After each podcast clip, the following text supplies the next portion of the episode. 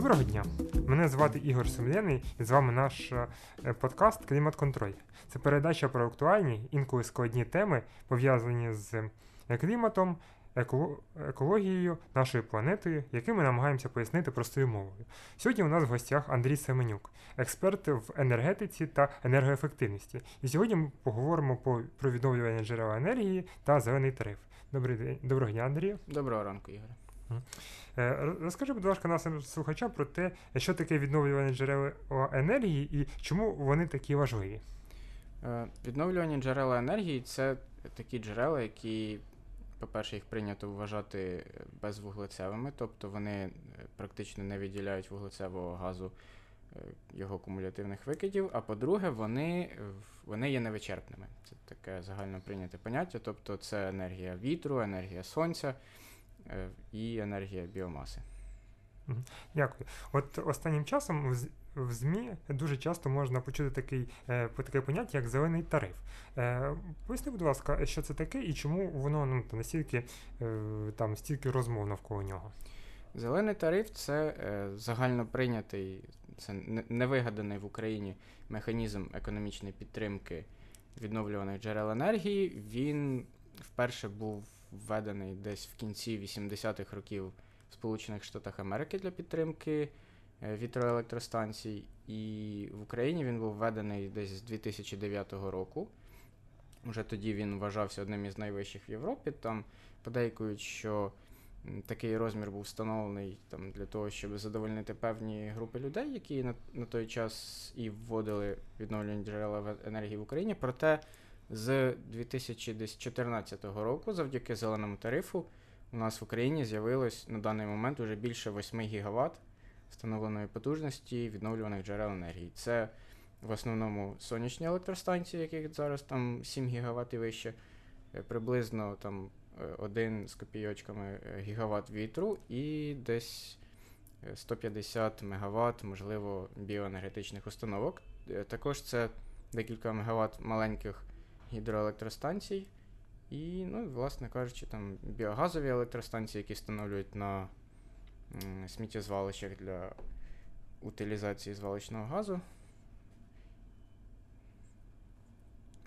Так, і е, суть цього економічного механізму в тому, що електроенергія, яка вироблена з цих електростанцій, вона е, викуповується державою по ціні, яка є вище ринковою. Це встановлена ціна, вона визначена там на 10 років наперед. Зелений тариф закінчується в 30-му році для електростанцій введених. І, і, і електростанції, які введені в певний період, вони мають е, різне значення цього зеленого тарифу. Тобто ті, які введені були раніше, для них він найвищий цей зелений тариф, ті, які введені найпізніше, для них він відповідно найменший. Е, Вся електроенергія, вироблена на цих електростанціях, має бути викуплена, незалежно від того, чи ми її використовуємо чи ні. Саме тому, якби у нас почали в енергосистемі з'являтися певні проблеми, тому що е, сам по собі зелений тариф він е, не, не повинен бути запроваджений занадто довго. Тобто, у нас ще десь на початку 2020 року для великих електростанцій повинна була бути замінена. е, е, Замінений механізм підтримки, тобто на зміну зеленим тарифам мусили прийти енергетичні аукціони. Тобто, коли е, держава встановлює таке пропозицію ціни, виробники електроенергії вони повинні змагатися за цю ціну, так пропонувати якби більш вигідні пропозиції, і потім будувати вже електростанцію на цих умовах, і, і якби по цьому тарифу, який є нижчим за зелений, але вищим за ринковий, отрим... продавати електроенергію. Проте ну, щось пішло не так, і досі ми цих е, аукціонів ми не бачимо, що вони введені. Вони десь там відкладені вже на середину літа цього року. Сподіваємось їх побачити. Е, Самі зелені тарифи зараз все ще вводяться електростанції за такою схемою. Е, Це викликає певні проблеми, на яких е, можна маніпулювати. Ми це саме це і спостерігаємо. Е, Тому що зелений тариф він оплачується з бюджету, тобто ну, з кишені державного підприємства гарантований покупець. Е, яке в свою чергу отримує гроші на компенсацію зеленого тарифу там, від різних джерел, там, з тарифу на передачу Укренерго і тому подібні речі. Тому, коли частка відновлюваних джерел у нас зростає, і виплати по зеленому тарифу зростають також, то цей гарантований покупець він несе досить великі, велике навантаження на покриття цього зеленого тарифу, тому нам потрібно якомога швидше вже звільнитися від цієї схеми підтримки для великих електростанцій і переходити на зелені аукціони. А як, наприклад, е, ситуація з зеленим тарифом е, зараз в ну, там, країнах Євросоюзу? Яка там в- ну, чим вона відрізняється від В нашої? країнах Євросоюзу зелений тариф був введений значно раніше. Вони е, для них взагалі тема низьковуглецевої енергетики, енергетичного переходу вона почалася в них значно раніше, і вже досить давно в цих країнах немає в основному зеленого тарифу для великих електростанцій. Тобто він міг лишитися для е, приватних електростанцій, так, так як точно так само, як він зараз існує у нас, проте всі великі станції у них м, функціонують за іншими схемами підтримки, якщо це так. Тому що в е, більшості країн Європейського Союзу, в яких е, відновлювані джерела енергії вже е, мають високу частку у виробництві електроенергії, в них вони функціонують уже за е, практично повністю вільними ринковими механізмами. Тобто їх електроенергія просто-напросто вже стала настільки доступною, настільки дешевою, що її немає сенсу підтримувати, і вона вже витісняє е, вугільну електроенергію. Саме тому в Німеччині планується до 25 чи до 30-го року вже закрити всі вугільні електростанції разом з атомними. Дякую. Ще таке питання: як е, розвиток відновлюваних джерел енергії е, впливає на, на наш клімат? Розвиток відновлюваних джерел енергії загально прийнято позитивно впливає на наш клімат, е, тому що це є основним механізмом в декарбонізації економік, і саме в європейському зеленому курсі, прийнятому цього року, відновлюваним джер... розвитку відновлюваних джерел енергії е, дісталося, клю... дісталася ключова роль, е, тому що е, Євросоюз планує відходити е, від використання викопних джерел палива, і- які в свою чергу при спаленні виділяють вуглекислий газ. Саме це впливає на е, кліматичну ситуацію, тобто в, е, великі, великі концентрації вуглекислого газу в атмосфері вони е, посилюють парниковий ефект, через який у світі відбувається зміна клімату. Е, Відновлювані джерела енергії вони не виділяють вуглекислий газ в, як мінімум, в процесі виробництва електроенергії, тому е, їм, як я вже повторюсь, відведена ключова роль у декарбонізації і досягненні кліматичної нейтральності у світі. Але повернемось тепер до, до внутрішньоукраїнської ситуації. От яка зараз е, ситуація з розвитком сонячних електростанцій в Україні? Ситуація така, що нові будужності вводяться, тобто інвестори все ще зацікавлені в зеленому тарифі. В, це досить прибутковий бізнес. Зараз електростанції сонячні можуть окупитися навіть не за 7 і не за 6 років, як раніше, вже там за 4, за 5.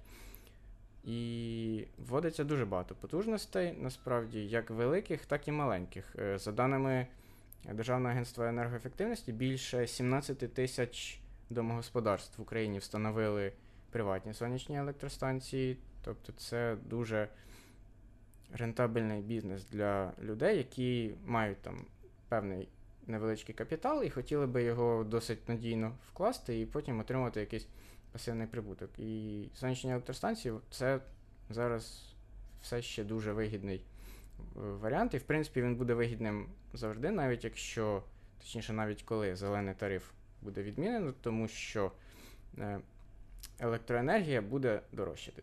Це, в принципі, аксіома.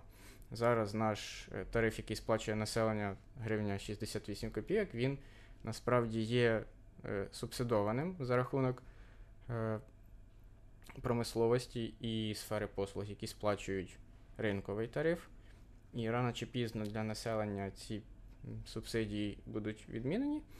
І тоді постане питання вже не отриманням вигоди за рахунок цього зеленого тарифу зі своєї приватної електростанції, а просто більш вигідне покриття своїх витрат е, електроенергії, щоб не закуповувати її по якійсь там високій ціні з мережі, а використовувати свою дешеву. А тепер я хотів би поговорити про гідроелектростанції. Я чув, що ну, деякі вчені кажуть, що вони не настільки екологічні, як вважається. Е, я, Що ти про це думаєш? Е, е, Значить, загально прийнято у світі, що великі гідроелектростанції, вони так, вони дійсно не вважаються екологічно е, безпечним варіантом, тому що від них йде, е, надходить дуже великий вплив на екосистеми, вони дуже вклинюються, дуже руйнують е, всі механізми на втечі річок. Тому е, зелений, під зелений тариф е, підпадають лише ті, лише маленькі гідроелектростанції, причому критерії до таких станцій дуже суворі. У нас в Україні, можна сказати, або немає таких станцій, або їх можна перелічити там на на пальцях однієї руки, які дотримуються всіх найсуворіших критеріїв, які там прийняті, наприклад, Європ... на території Європейського Союзу. Е, В самому Європейському Союзі маленька, ну, мала гідрогенерація, вона досить поширена. Тому в основному в Швейцарії, наприклад, в Норвегії, тобто там, де багато гірських швидких річок. В Україні е, гідроенергетика велика, тобто всі ці каскади гідроелектростанцій на Дніпрі, на Дністрі, вони не вважаються екологічними, вони не не підпадають під категорію ВДЄ. Там, коли можна подивитися статистику електрогенерації в Україні, то там, де буде виробництво електроенергії з ВДЄ, то там великих електростанцій гідро не буде. Дякую. Тепер Е, хотілося поговорити трохи про атомну енергетику. Я періодично в новинах е, чув, що, наприклад, якщо в якійсь країні е, хочуть відкрити нову атомну електростанцію, то це супроводжується ну, протестами як в тій країні, так і ну, там за кордоном від сусідів. Чи атомна енергетика настільки безпечна, як ну, скажімо, вважається, чи можливо вона може загрожувати новим Чорнобилем чи Фукусімою, наприклад? Ну, е, атомники позиціонують свою енергетику як дуже безпечну, дуже екологічну. Вони насправді працюють над тим, щоб підвищувати стандарти безпеки і підвищувати технологічність цих електростанцій. Е, Встановлюють, винаходять якісь нові елементи захисту, багатоступеневі, багаторівневі. Проте варто розуміти, що в будь-якому випадку існуватиме така чи інакша надзвичайно мала проте вірогідність, того, що щось на таких станціях піде не так. Е, за даними організації, яка займається атомними подіями, в середньому кожні 11 років на електростанціях по всьому світу відбувається якась аварія середнього або великого рівня з деякою утічкою радіації. Е, атомники поступово відмовляються від будівництва великих реакторів, тому що за рахунок цих нових механізмів безпеки, які повинні бути введені, ціна таких електростанцій вона непомірно зростає. Вона виходить за заплановані бюджети в 3, в 4, може навіть і в 10 разів. Будівництво розтягується там на десятиліття. Тому. Е, багато компаній атомних вони концентрують свою увагу на будівництві так званих малих атомних реакторів, малих модульних атомних реакторів. Вони, як уже е, зрозуміло з назви, є меншими і значно дешевшими в будівництві, вони є дешевшими в експлуатації, і вони можуть бути значно більш безпечними, тому що ну, для того, щоб відключити великий реактор, потрібно все одно, щоб він звідкись брав енергію для охолодження. Це те, що трапилось на АЕС Фукушіма, коли е, через землетрус реактори втратили е, енергозабезпечення, і резервні генератори були затоплені, тому великі реактори просто не, не могли охолодитися, їх ядра розплавились. у великих, е, в маленьких реакторах позиціонується, що такої проблеми не буде, тому що їм не потрібна якась зовнішня електроенергія для припинення функціонування і для охолодження. Вони просто там зупиняються, стержні опускаються під дією гравітації, і якби і все. Ну, це так, як те, як кажуть. Зараз ми поки м, у світі немає введених в комерційну експлуатацію маленьких атомних реакторів, вони всі знаходяться на стадіях проєктування, на стадіях виробництва. А от щодо ситуації з, атом, з атомними станціями в Україні, от я недавно чув, що в, були протести е, ну, там, через те, що, наприклад, е, Запорізькі атомні електростанції, е, точніше атомні електростанції, там були пе- певні проблеми з, ну, не знаю, з реактором чи з чимось іншим, і казали, що це навіть може бути там, загрозою, якщо не другий Чорнобиль, то принаймні якимись проблемами. Що ти можеш про це сказати? Я можу сказати, що всі українські реактори вони є досить старими, і багато з них вже мають е, навіть не один раз подовжений термін експлуатації. Звісно, він там підтверджений фахівцями там, з інститутів атомної енергетики. Е, Тобто вони інспектують корпуси цих реакторів, видають вердикт, грубо кажучи, наскільки вони зношені, і скільки вони ще можуть пропрацювати понад свій там, паспортний термін експлуатації, який був при їх будівництві. Е, Тому якби всі реактори є так чи інакше застарілими, і їх потрібно поступово виводити з експлуатації, вони не працюватимуть вічно. Енергоатом має наміри по добудові, все ще має наміри по добудові 3 і 4 енергоблоків Хмельницької атомної електростанції. Е, не зро... Поки що не дуже зрозуміло, е, яку вони встановлять ці... ціну за ці проекти, тому що е, капітальні витрати на побудову великих атомних енергоблоків вони дуже варіюються. Енергоатом там запевняє, що він встановить таку якусь низьку ціну, яка є вдвічі-втричі нижчою за ті ціни, які існують насправді по світу. І каже, що він, якщо він побудує за досить маленькі гроші, то в принципі це добре. Проте це є, скажімо так, не дуже реалістично, тому що, знову ж таки, як я казав, е, для того, щоб дотриматись всім вимогам з безпеки, потрібно буде витратити дуже багато коштів. Тому е, особисто на мою думку, добудова цих енергоблоків вона не є економічно доцільною, якщо ціна буде на рівні е, капітальних витрат, які існують в Європейському Союзі, які існують по всьому світу.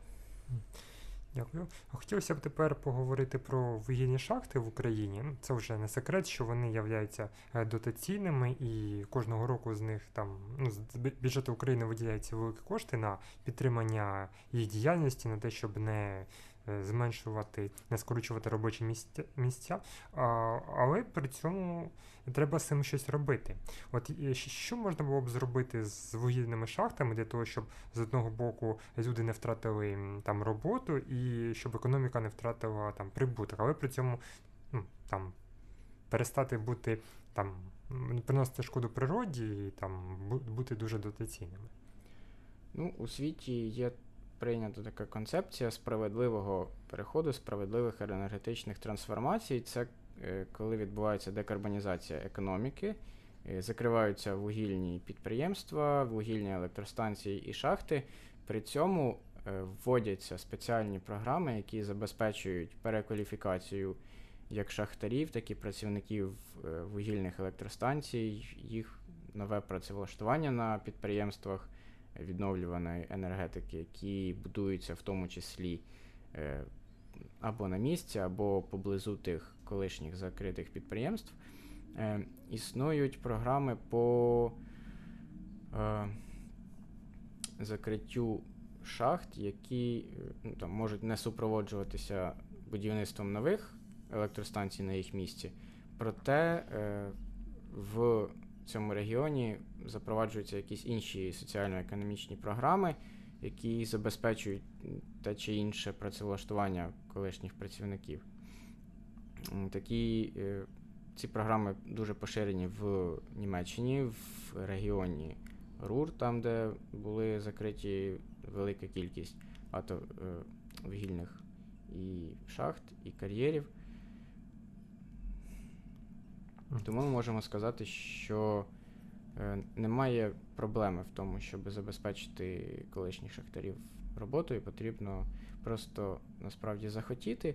І використовуючи закордонний досвід, у нас в Україні, я знаю, е, є, здається, пілотні, перші пілотні проекти по закриттю шахт в українських вугільних містах і по перекваліфікації їх колишніх працівників. Вони зараз ці проекти знаходяться на стадії розробки спільно з Міністерством енергетики та міськими адміністраціями цих міст. Зараз в інтернеті е, можна дуже там часто знайти, наприклад, е, як в там в тому чи іншому місті України або ну, там в тому чи іншому місті світі.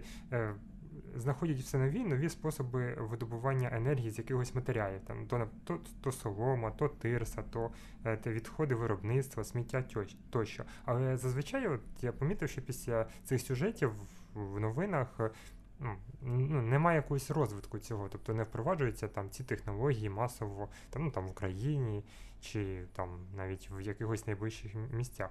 А чому так відбувається? В Чому от не запроваджуються такі цікаві способи видобутку ну, енергії, які, здається, принаймні мені е, досить екологічними? Ну, насправді отримання енергії з біомаси, з деревної, там, з соломи, з тирси, це не є чимось новим. Е, як у світі, так і в Україні це досить широко поширена практика. Є дуже багато е, котелень, які працюють на біомасі, є дуже багато навіть теплоелектроцентралей, які працюють на різних видах біомаси.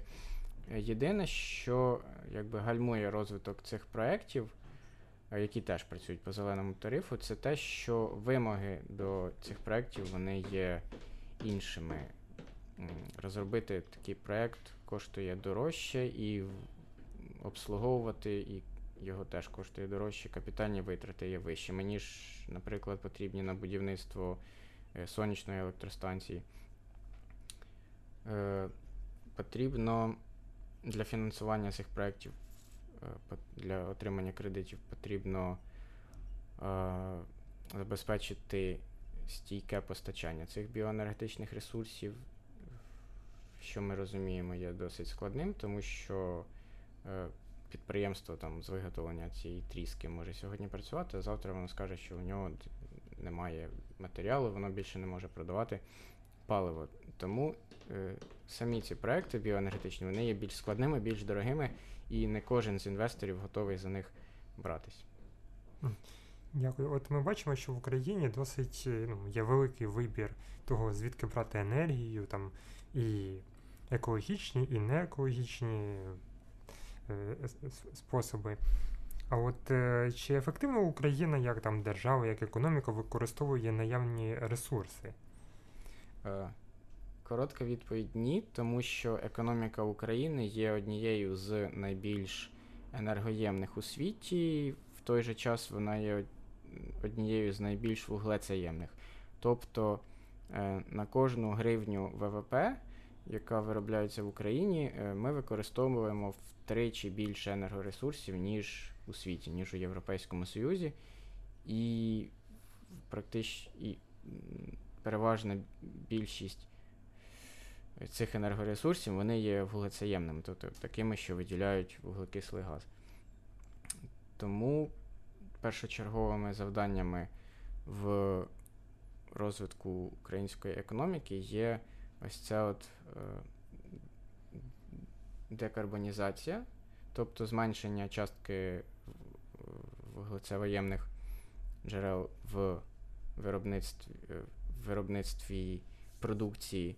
І е, введення більш енергоефективних технологій для того, щоб енергоємність економіки досягла прийнятного світового рівня. Ми використовуємо дуже багато енергоресурсів на те, щоб виробляти свою продукцію. Саме через це, саме е, через застарілість засобів виробництва на е, українських е, підприємствах їх продукція є практично неконкурентно спроможною на закордонних ринках, тому що її ціна є невиправдано високою по відношенню до їх якості. Е, зараз все частіше можна в новинах від там експертів, політиків почути е, ну, так, таке твердження, що Україна повинна перейти на відновлювані джерела енергії. Ну там різні люди там по-різному кажуть, хто до 2050 року, хто навіть каже до 2030 року. А от чи е, спроможна Україна е, забезпечити себе відновлюваними джерелами енергії, ну там при різному переході е, без шкоди для економіки? Так, Україна здатна себе забезпечити відновлюваними джерелами енергії без шкоди для економіки, е, тому що інвестиції в нові джерела енергії вони так чи інакше створюють робочі місця, вони так чи інакше е, дають замовлення нашим підприємствам, які вироблятимуть е, устаткування для нових джерел енергії, для нових оновлених підприємств, які вироблятимуть будь-яку іншу продукцію. Тому е, є багато досліджень е, навіть у нашому інституті, в якому я працюю, у нас є дослідження по переходу України на відновлювання джерел енергії до 2050 року. І е, згідно з цим дослідженням, Україна може забезпечити себе на 91% в первинному постачанні енергії е, з саме відновлюваних джерел. Інші 9% залишаться е, вуглецеємними. Е, це якби оптимальний сценарій за, з не дуже високими витратами і максимальним, максимальною вигодою для української економіки. Можна ставити собі цілі раніше 50-го року, проте і витрати будуть вищими. Тобто, звісно, чи, чим далі ми ставимо ціль, тим е, менш е, швидко наростатимуть ці необхідні витрати і навантаження на бюджет. А наскільки на державному рівні є от підтримка впровадження відновлюваних джерел енергії? Чи достатньо вона зараз, чи можна якби, ще більше допомагати? На державному рівні підтримка, звісно, є, проте існує проблема в тому, що е, багато із задекларованих механізмів, багато із задекларованих політик, вони не виповняють, не виконуються повністю вони запроваджені не до кінця, вони мають якісь е, недоліки в собі. Так само, як цей ринок електроенергії, наприклад, який був введений в минулому році, він до цього часу ще не є повноцінним, тому що, як я вже казав, не було при... прибране субсидування населення за рахунок промисловості. Не всі учасники цього ринку мають рівні умови функціонування так як енергоатом, який майже всю свою електроенергію продає по собівартості. Лише за 20% е, електроенергії він отримує якийсь прибуток, який може спрямовувати на оновлення реакторів, на, грубо кажучи, якісь інші розробки. А, Дивися, ну я думаю, після ну, там такої цікавої інформації е, ну, там виникає закономірне питання, чи е, є шанс ну, там, в Україні з таким, е, ну, з такими проблемами, з таким е, ну, станом переходу на відновлювання джерел енергії, там серйозно вплинути на там, кліматичну кризу? Так, звісно. Якби Україна так чи інакше впливає на кліматичну ситуацію. Е, зараз е, нехай там багато зацікавлених в тому, щоб особливо нічого не змінювалось, кажуть, що вклад України от є таким мінімальним, що у нас дуже все одно слабка економіка, що потрібно думати тільки про себе. Європа там сама хай розбирається. Е, ну, це неправильна позиція. Україна має зобов'язання перед світом за рахунок підписання кліматичних угод. І так чи інакше, Україна потрібна повинна долучатися до розвитку. Е, безвуглецевої економіки. Е, тому Україні необхідно проводити декарбонізацію своєї економіки, розвивати відновлювання джерел енергії, підвищувати рівень енергоефективності.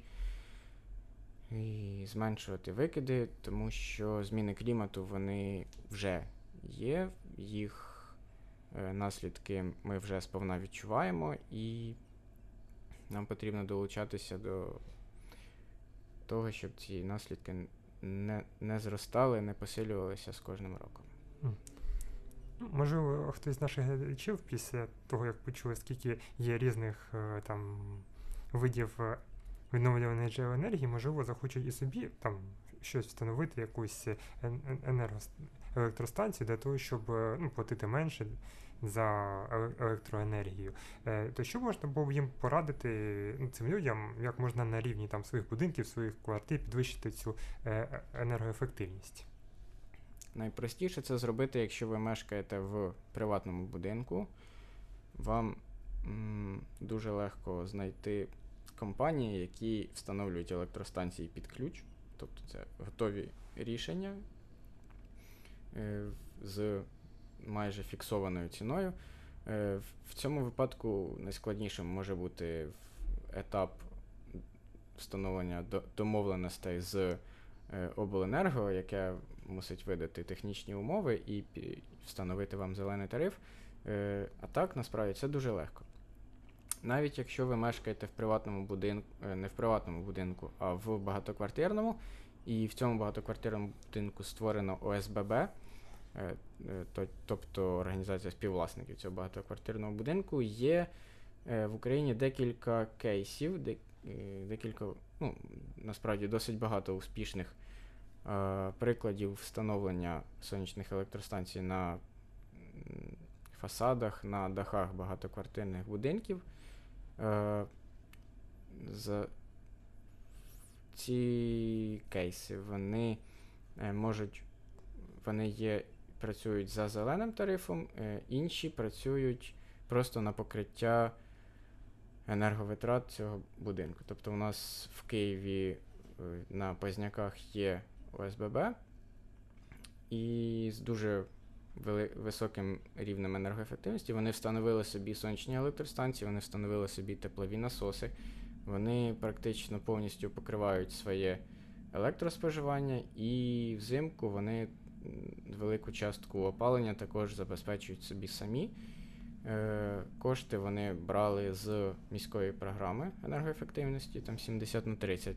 Тобто 70% витрат покриває Київська міська рада і 30% е, мешканці витрачають самі.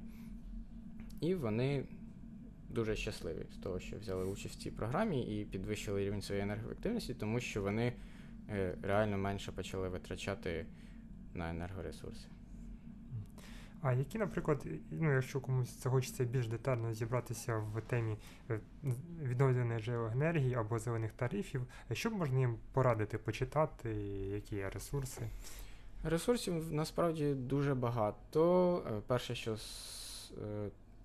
спадає мені на думку, це сайт е, коаліції 100% видає в Україні. Там досить простою мовою розписані е, принципи, розписано, навіщо це потрібно, розписані е, проекти і успішні кейси, які реалізовують мешканці міст і сіл по встановленню електростанцій, по підвищенню своєї енергоефективності. Так, і там дуже простою мовою описано, які є відновлювані джерела енергії, який їх вплив позитивний, який негативний. Все там можна знайти. Також весь інтернет до ваших послуг, є дуже багато матеріалів українською мовою. На тому ж сайті Державного агентства енергоефективності, на тому ж сайті Міністерства енергетики тощо. Ну і ще тоді останнє питання. А ну, можливо, комусь захочеться з вами там особисто поспілкуватися. Е, Як можна вас знайти? Мене можна знайти на роботі в Інституті економіки і прогнозування Національної академії наук України, який знаходиться на вулиці Панаса Мирного, 26. І також мене можна знайти в Фейсбуці, в Телеграмі, в Інстаграмі. Так, ну ми обов'язково залишимо по- посилання на сторінку в Фейсбуці в описі до нашої, е, нашого подкасту. Е, Ну, Хотів подякувати за сьогоднішню дуже дуже цікаву розмову. Я сподіваюся, що завдяки ній е, багатьом нашим слухачам стане більш зрозуміло настільки важливо там відновлювані джерела енергії, ну, які нас обов'язково відправлять в майбутнє, які допоможуть зупинити кліматичну кризу. Е, Дякуємо, Андрій, за те, що ти прийшов до нас в студію. І е, хочемо нагадати нашим слухачам, щоб ви там не скупилися на лайки, там підписувались на нас, рекомендували наші передачі своїм друзям, знайомим, там, родичам, тим, кому ви знаєте, кому буде цікава ця тема, бо тільки разом ми зможемо зберегти нашу планету там чистою, і тільки разом ми зможемо там змінити наш світ на краще. Дякую. Дякую за запрошення, Ігоре. Гарного дня всім слухачам. Дякую, до побачення.